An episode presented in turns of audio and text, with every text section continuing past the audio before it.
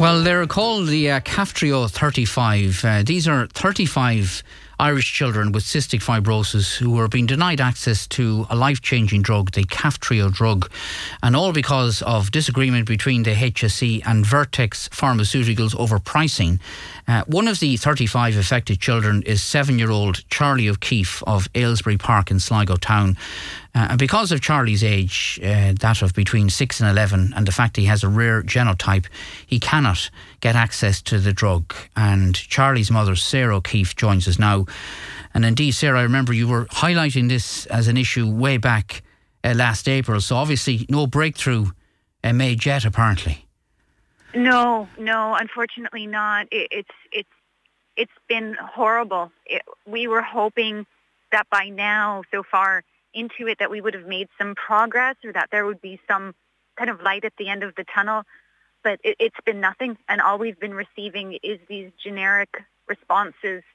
And you know, it's we've been trying, and every day that is passing is is horrible because our, uh, the, their health is deteriorating every single day, and it's it's just it's it's traumatic for the kids because they don't understand what's going on. They've been told that they were going to get medication to help them. Um, they don't understand, you know, political aspects why they're not getting medication and ongoing negotiations between the HSE and Vertex. You know, so we just have to try to explain them in a way that you know hopefully we're still trying to get to this but it's um yeah it's just it's it's really horrible for them and for us all the families I, I can imagine and and the last time we were talking to you it was a situation where back in April one day you you you travelled to Crumlin from Sligo for uh, tests for Charlie and some blood work and then a couple of days later um, you, you weren't eligible um, for the, the drug or the possibility of getting the drug. It, it happened very suddenly, didn't it? Yes, that's right. That's right. We, we were initially advised that Charlie would avail of the of the drug calf trio this time last year. It was November, and that he was to begin the pre-drug testing, which would be blood tests and eye tests. And we traveled to and from Crumlin, uh, from Sligo, uh, just for these tests. And you, you know, you're having Char- Charlie's seven. They children don't like having blood tests and, and these things done on them. But I explained, you know, it, it's okay. The reason why we're doing this is to get you medication, so hopefully you, you won't need your feeding tube anymore, and and you can play soccer and you can, you know, do activities that your friends can do. And he, he kind of you know, said that. He's like, okay, fine, this is, this is what I need to do, and this is what I need to do. I'll do the blood tests. And then we just found out three days afterwards by a Facebook post that Charlie was now not eligible because he had a rare genotype that wasn't included in the contract between the HSE and Vertex. Um, how, how is Charlie uh, at the moment, and how, how, how is this uh, having an effect on, on his life and his, his well being, uh, Sarah?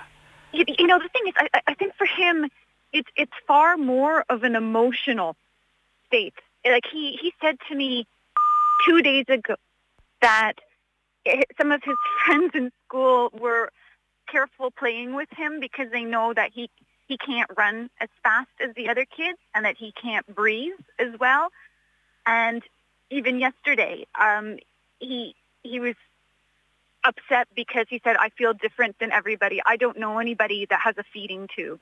I don't know anybody that has to eat by a machine, and I want to be like my friends. I want to be able to do things. I don't want to have these things happen to me and take this medication or take all of these extra medications and and you know it, it's so hard to explain to a child yeah. that you know I I try to make it positive and say but you know sometimes our differences make us special and we all have something you know that that makes us special and different you know but I, I think he just he wants to to be like the other kids I mean, you know, we're, we're still awaiting an agreement if there is going to be one between the HSE and, and Vertex in relation to uh, this particular drug. Um, I mean, what would your appeal be uh, to the sides involved in this?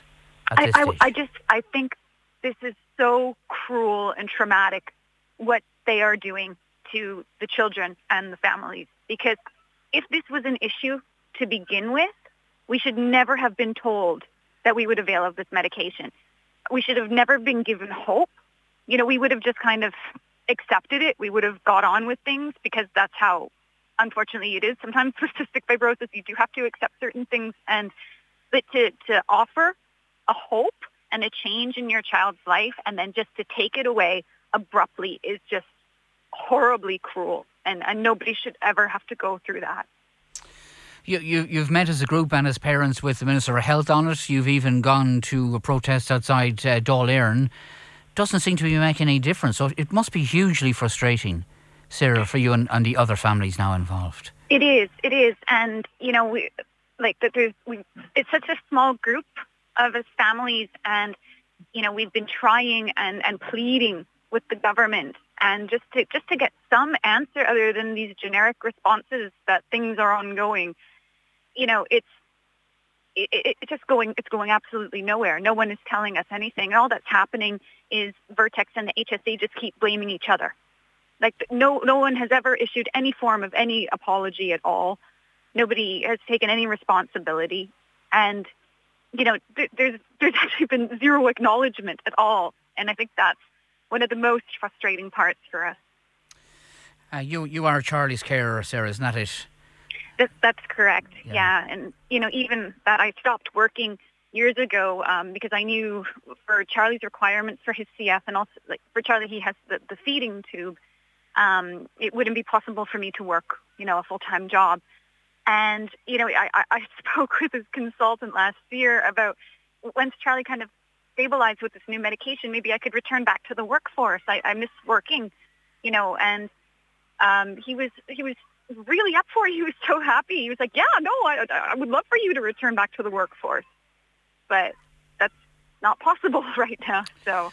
Yeah. All right. Okay. Um, it's it it it seems a, it is a very very desperate situation for you and and all the the other families. But uh, it's you know the, the tagline that it's a life changing drug is more than that. It is, as you well know, and it it would be life changing for Charlie and and those like him. Yes. Absolutely, absolutely. Every every day that passes is a day that affects and worsens their health, and we can't reverse it.